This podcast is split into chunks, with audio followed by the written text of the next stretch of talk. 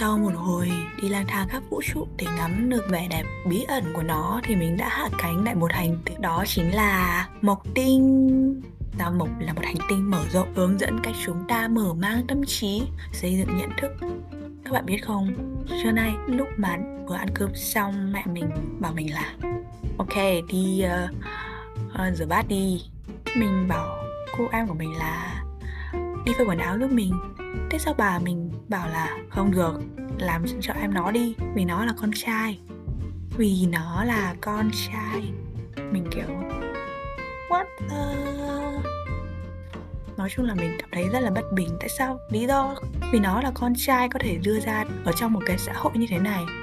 Thì bắt đầu mình thắc mắc là, liệu còn có biết bao nhiêu người ngoài kia chưa được đặt chân đến sa mộc, chưa được cởi mở về tư duy?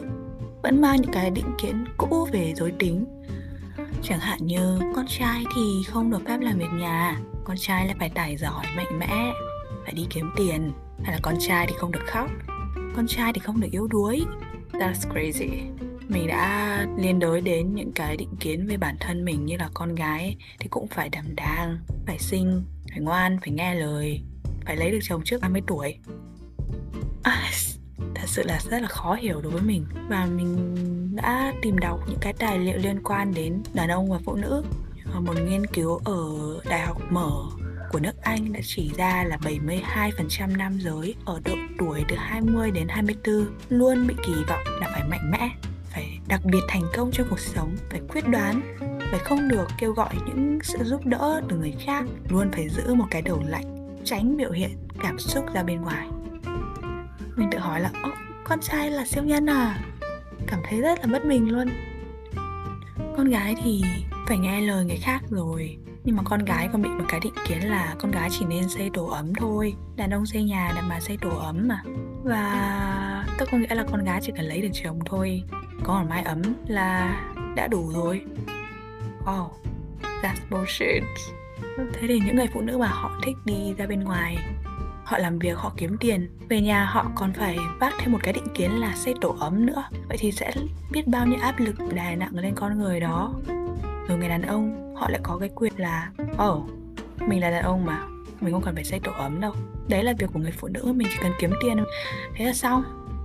Ồ oh, đó là những cái tác hại vô cùng lớn của định kiến giới mình đã đọc một cái nghiên cứu đấy là cứ ba người phụ nữ thì có gần hai người phụ nữ phải chịu ít nhất một hoặc nhiều hình thức bạo lực do chồng gây ra. Ờ, người phụ nữ yếu thế hơn đấy là điều hiển nhiên. Nhưng chính những cái suy nghĩ những cái định kiến về giới nó khiến cho người phụ nữ ngày càng yếu đuối hơn nữa. Mình biết là bây giờ mọi thứ đã cởi mở hơn rất là nhiều. Nhưng sự việc lúc trưa nay, khi mà bà mình nói một câu vì nó là con trai, thì rất khó để mình chấp nhận và mình mong rằng mọi người đừng bao giờ lôi lý do là vì mình là con gái. Hay, vì anh là con trai, nên thật sự là những cái việc như thế, nó chỉ làm cho chúng ta trở nên mệt mỏi hơn mà thôi. Con trai hay con gái thì cũng là con người với nhau cả chúng ta không có gì phải đưa họ vào một cái định kiến và một cái khung, một cái lồng sắt để nhốt họ lại. Hãy cứ là chính mình mà thôi. Ví dụ nếu con gái mà mạnh mẽ, cá tính thì cũng chẳng có việc gì phải xấu hổ.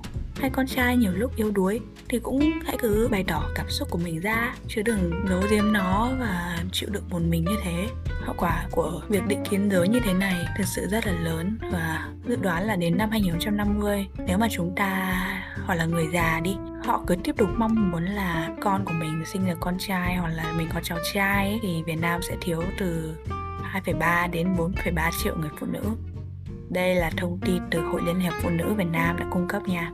Nên là mọi người hãy cởi mở hơn về giới tính hãy cho người phụ nữ nhiều con đường hơn và cũng đừng đặt nhiều áp lực vào những cái mảnh dâu nữa. Ok, đó là hiện tượng đầu tiên mà mình thấy khi mà đặt chân đến Sa Mộc. Ở đây mọi thứ rất là tiên tiến, mọi thứ đều cởi mở. Và mình mong rằng những tập tiếp theo mình sẽ tiếp tục cởi mở về những cái vấn đề khác nữa. Nếu các bạn có chủ đề nào đấy mà các bạn quan tâm hãy comment hoặc là nhắn tin cho fanpage tới đến từ sao hỏa để mình có thể tìm hiểu về nó và tạo ra những podcast thật là ý nghĩa đến trong tất cả mọi người nha. Cảm ơn tất cả mọi người đã lắng nghe tập đầu tiên của mình. See you later. Stay hungry, stay foolish.